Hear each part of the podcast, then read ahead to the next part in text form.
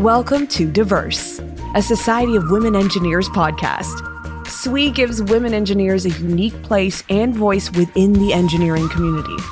On Diverse, we highlight the incredible thought leaders and personalities in our community and discover who they are at home, at work, and in between.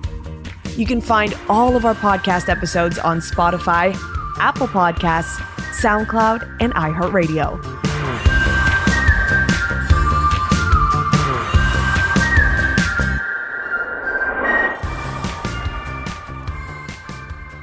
Hello, I'm your host, Sam East, and welcome to Diverse, a SWE podcast. Please remember to subscribe and follow us on Instagram at SWE Diverse Podcast. On today's episode of Diverse, I'm joined by Ana Sopalovic. Ana is a senior mechanical engineer at TAE Technologies, a Southern California based company developing commercial fusion power. Founded in 1998, the company's pioneering work represents the fastest, most practical, and economically competitive solution to bring abundant, clean energy to the grid. Ana, thank you so much for joining us today. Hello. I'm very excited to be here.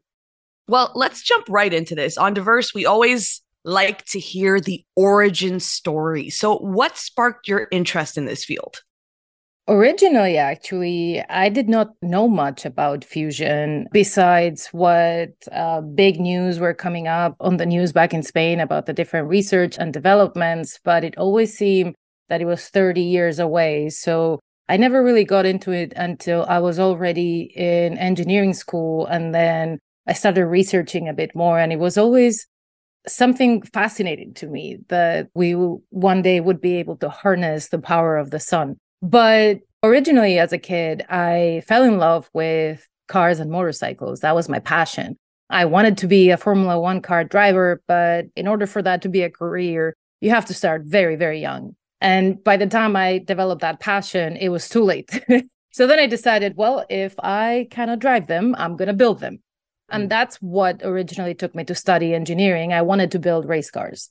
From there, I started working in the automotive industry in Spain, then moved to Detroit, then uh, joined a startup, was there for almost four years. And then eventually, after being 10 years in the industry, I realized that uh, fusion was the only thing that sparked my interest because from any other industry, I don't see this level of progress and development that's both needed and has been already achieved.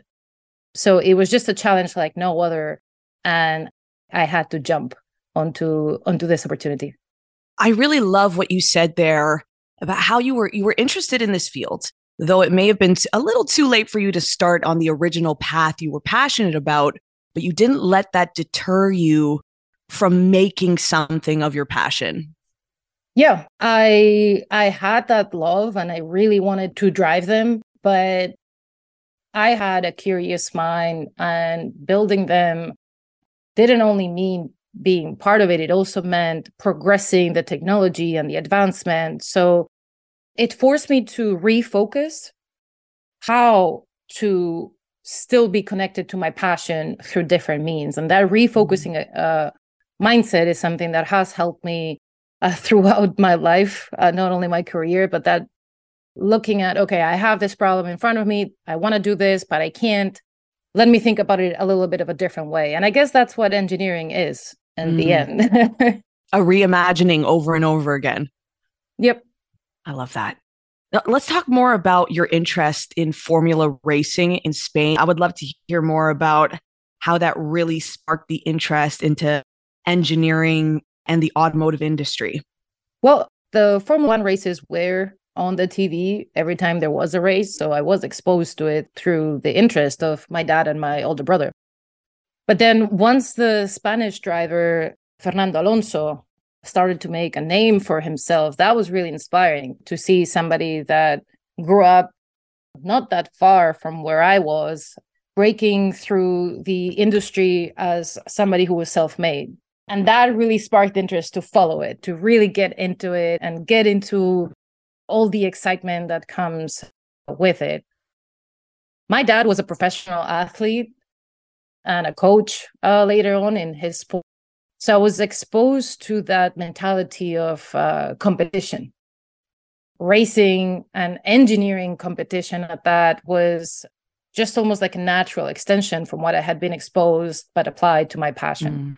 So you mentioned there your dad and your brother, those were some of the people that were around you as your interest in this field was growing.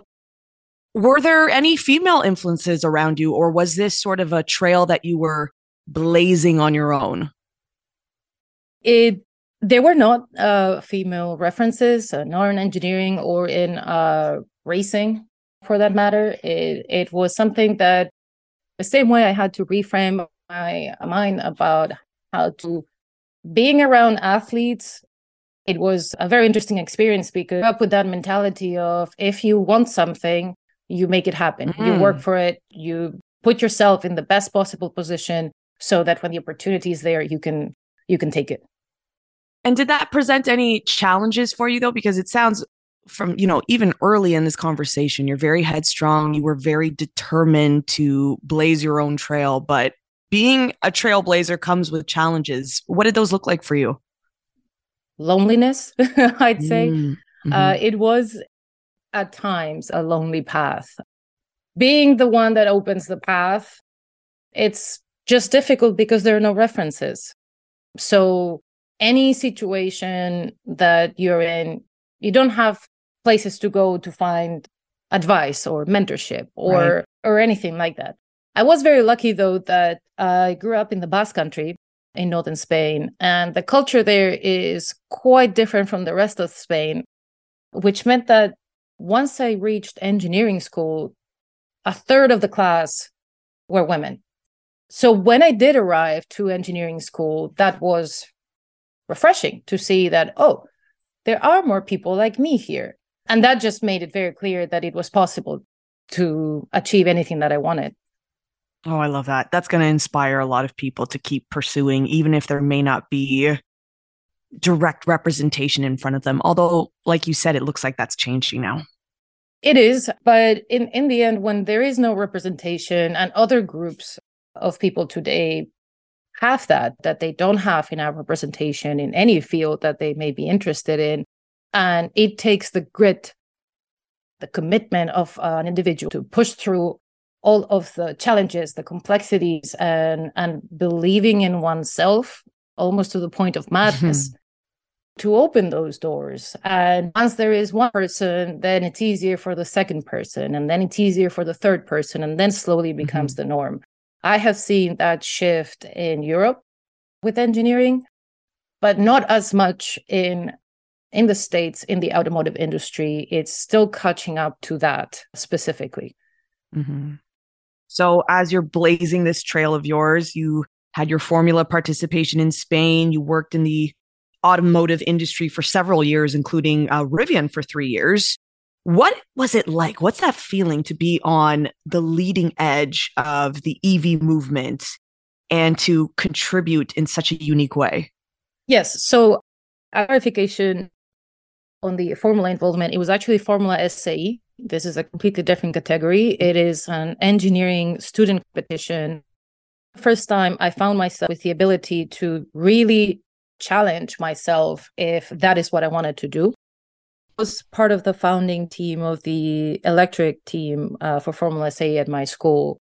And again, there were no references, no how that we could start from or anything like that. So it was a lot of just learning as you go. Mm-hmm. And interestingly enough, when I joined Rivian, the company was around 500 employees. It still operated very much in its early ages of everything of development of requirements of figuring out uh, the full details of what the product was going to be and i got hired in as the first person to start the team after it was decided that the gearboxes were going to be developed in house so as such i found myself in the exact same position blank sheet of paper no legacy knowledge no know-how to be able to use as a reference and a whole new product. And that is what excites me. That was what I was looking for when I landed at the end. And And we used to joke that the with startups in the early stages, it's like a Formula SAE team just with a little bit more money. At this time, again, we are talking about how you're blazing your own trail here. But were, were there any people, mentors along the way that were great guideposts for you? Yes. When when I was in Spain and I started working as an engineer, it, there was a colleague that she had been working 20 years in the industry already. And it was a very interesting thing to learn from her because obviously when she started, it was also a different society, a different culture. And the stuff that she had to go through is something that fortunately I didn't have to, but there was still a lot of sexism when she started. But just having somebody next to me that I can see how she reacts to different moments and how she manages situations that that was really important for me to to form myself how to be professional under circumstances where you don't feel respected. That was a, a big learning curve.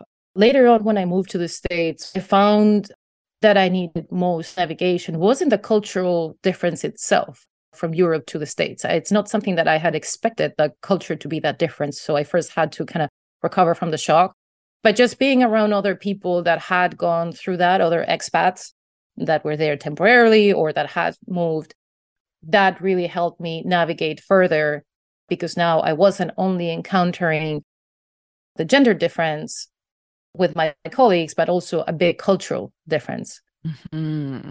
Always having people around that have gone through something similar helps. I like to learn from other people's experiences. So it was my effort to reach out and to look and be observant and ask questions when I felt comfortable enough to do so. So it's not as much that I had one person to guide me. It was a group of different people that helped me at different moments in time that mm-hmm. I found very, very valuable.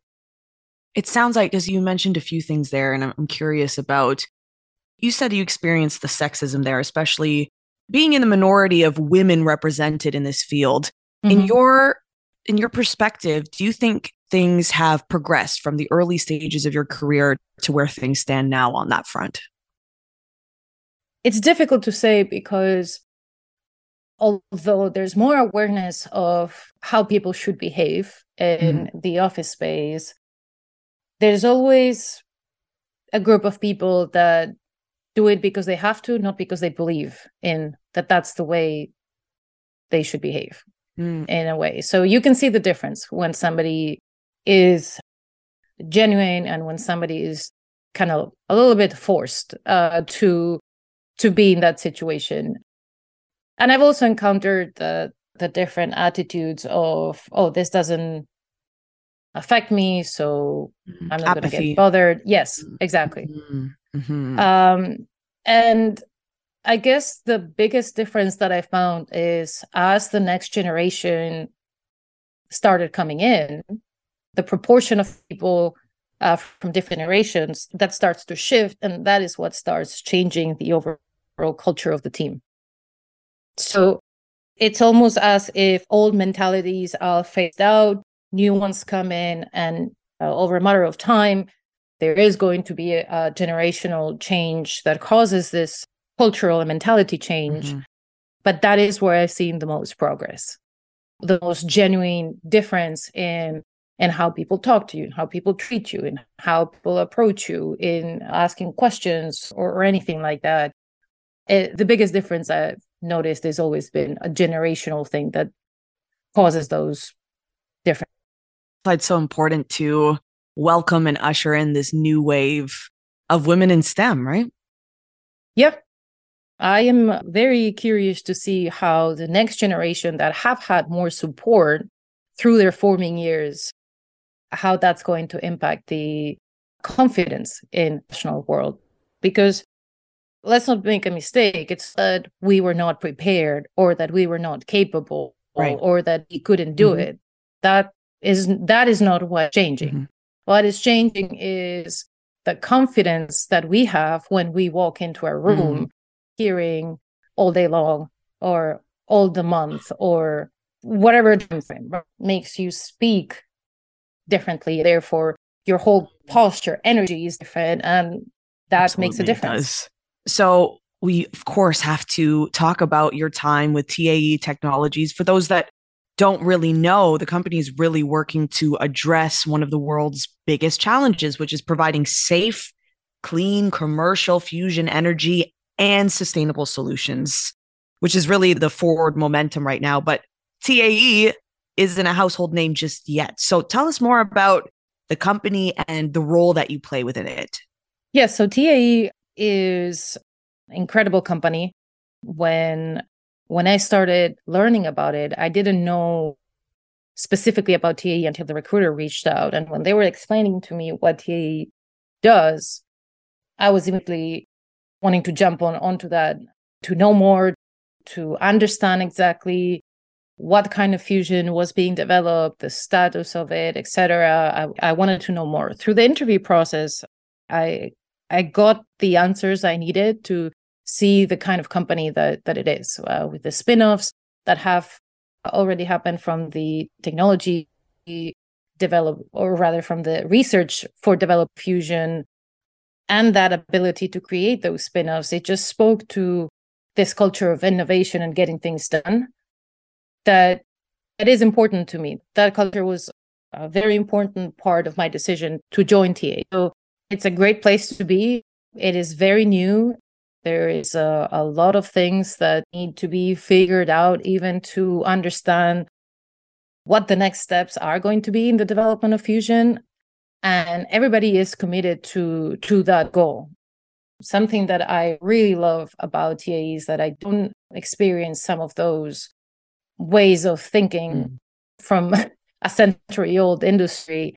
And that's very refreshing very very refreshing. And applied to this field where there is again clean sheet of paper not really a lot of know-how or legacy the knowledge needs to be first discovered in order to be mm-hmm. applied mm-hmm. and that for anybody that is looking for that kind of challenge tae is definitely the place for that that combination of the focus and the target and what is wanting to be achieved and the way it's being achieved is is something i can recommend that sounds like a really progressive place to work.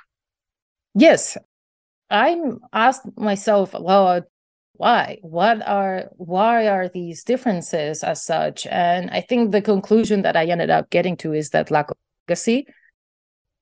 Things harder, obviously, for on the technical side. Mm-hmm. But there is no established methods and processes and rigidity that you have to stay within that and that applies to that mentality because mm-hmm. it is so new it attracts people that are interested in the the in the most difficult of the technical aspects and that makes you have to have an open mind and i think that just ends up affecting everything else mm-hmm.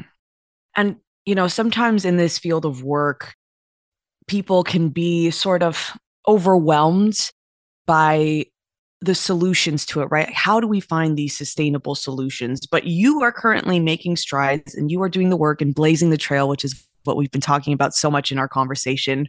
What does the future of energy look like? Hopefully, clean and abundant. mm-hmm.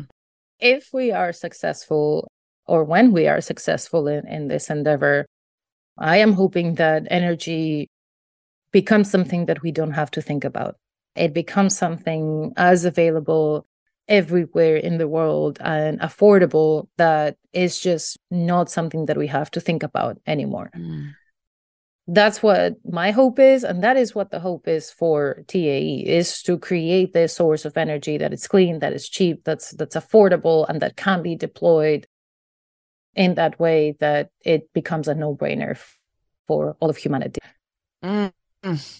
That just comforted me because when it comes to this topic, I mean, especially for someone who doesn't necessarily work in the field, it feels overwhelming. It feels dark and it feels like there might not be a solution in our lifetime. But what you've have surmised for us is you're making great strides in this field and you feel hopeful about it. Yes, there are different types of fusion. And the type of fusion that TAE is pursuing is uh, technically achieve, but it does have the benefits that it is actually clean. Mm-hmm. So it does take. You would think that that it takes more of an effort um, to get it done, but the achieve quite quite promising.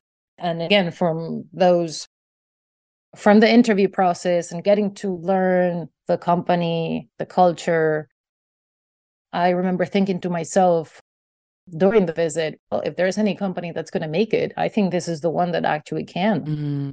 And that mentality of it is going to be more difficult to make fusion this way, but it is the right way to do it because it is going to be the one that it's clean. It is the one that's going to be the most beneficial for humanity. And therefore, even though it's more complicated and more challenging, it's the right thing to pursue. Ana, what do you think the biggest lesson has been since you've started working in the engineering field? Being nimble. Being nimble is something that it's one of those things that are not taught in school but I think it's been the skill that I've had to use the most because things constantly change. And this doesn't really matter if it's a startup or a traditional company. Obviously, in a startup environment, there's way more of that, but there's always something unexpected that happens either from uh, results of a test or new budgets or uh, priority changes, it doesn't matter. There's always constant change, same as life. Mm-hmm. Being able to be mentally nimble and not be too attached to your own ideas mm. is something that has been the, the biggest skill that's helped me the most. Oh, I love that. I've never heard that answer before. And that's uh it can be applied to any field and life situation that you're yep. in, really. Yeah, I, I think because engineering has been so so so technical yes. the training of engineers has been very much focused on the technical side and not so much on the interpersonal skills or the soft skills as, mm-hmm. as said. But the soft skills needed to succeed in anything in life are pretty much the same.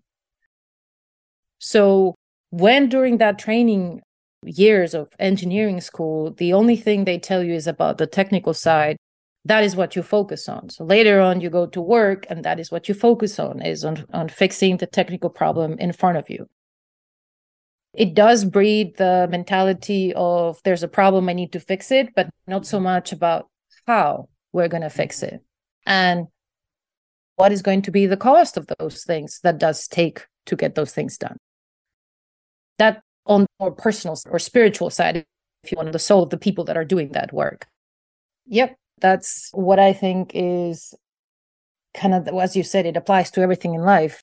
And it's almost that part, because of how the training of engineers has been thought, it's almost that a very big important part has been left out of the process of the training. Mm. And it is why I love Formula SAE so much to the point that I am still a design judge. I'm still involved with the competition as a design judge because it's one of the few places that allows engineers to learn or students to learn more than just the technical side, but how to work with other people to achieve a common goal while having school and work and, and all of these other things. So, learning how to work in a team and how to operate within a group of people mm-hmm. that is in engineering, in work, in life, in everywhere. So, whatever principles work in general life, it's going to work any professional situation as well. You mentioned there, you know, how you're still involved on the judging panel, working with students, younger people, and younger professionals in the field. What advice would you give to young women in particular who are considering pursuing a path in the renewable energy sector or the EV industry? be patient. I think being patient is also one of those skills that are not really taught as much as they should. But in this case, be patient with yourself and be patient with the people around you. Good intentions clouded by lack of knowledge and education. And it requires a degree of patience with the people around you and their backgrounds and with oneself and the and the emotions that you go through in that roller coaster of environment to stay calm and just things will get better but the patience allows for a calm mind throughout all of this and the outcomes are always better when we have our mind calm than when we're riled up. So uh, patience is the key step to be in control of oneself and therefore be able to affect our environment the way we want it instead of being reactive to it. That is going to be required for what's coming. There is going to be, I believe, in the years ahead and for the next generation, because there is still a clash of um, older generation with newer generation. A full change, a full cycle change hasn't happened yet. And because of that, there's still, it's still going to be turbulent, the road. So for that, patience is the number one thing that I would recommend.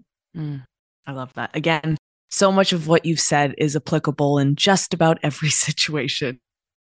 Yeah. I mean, the the key there is what we experience in the industry is actually not that much different than what we experience in life. Yep. So same principles apply and I think that is that is what we need to talk about is it's not so much how do we make a change in this specific industry or in this specific field it's how do we change the whole of society because corporations are direct reflection of what mm-hmm. the society is mm-hmm. you can't change one without changing the other you can't there could be one step ahead of each other but they follow each very closely and this affects to really any minority it's uh, corporate worlds and companies that are very big need to follow certain processes so that there is order in how things are done and how the resources are managed and that is no different than our society and we cannot live in two completely different systems. So it is only natural that the professional is just a reflection of the larger society. And uh, that's where I think that the biggest change will come in the professional world is once we see those larger step in overall life. Ana, I've loved having this conversation with you. Before we let you go, can you leave us with some words to live by? Yes. I'd like to leave with this thought is sometimes there's a difference of what we think we want versus what we actually want. And the only way to find that is by trying and being okay with making those mistakes using failure as a tool to learn more about and what we actually want to do in life i think that that's the thought i'd like to leave with. It's okay to make mistakes. As long as you use them as you're to learn them it's I, that's the reframing that i'd like to do with that concept and kind of leave that there. Like next reframing for me is that it is what has led me to this new challenge in my life. And i think that anybody would benefit from again anywhere in life. Just it's okay to try. It's okay to figure it out along the way as you're figuring out yourself. And yeah that's that's the thought i like to leave with. Mm, i love that that was so good. Ana, uh, thank you so much for time to uh, speak with us today on the Diverse Podcast. Thank you. This was a great experience. I loved it. And where can we uh, find you if someone wanted to reach out, perhaps, or ask a question? Well, I do have a LinkedIn profile that is kind of um, the place where it's a, the social place for professionals. I have there my my contact and I'm reachable through there. So anybody who wants to reach out to me, my messages are open there. Love that. Thank you, Ana. Thank you.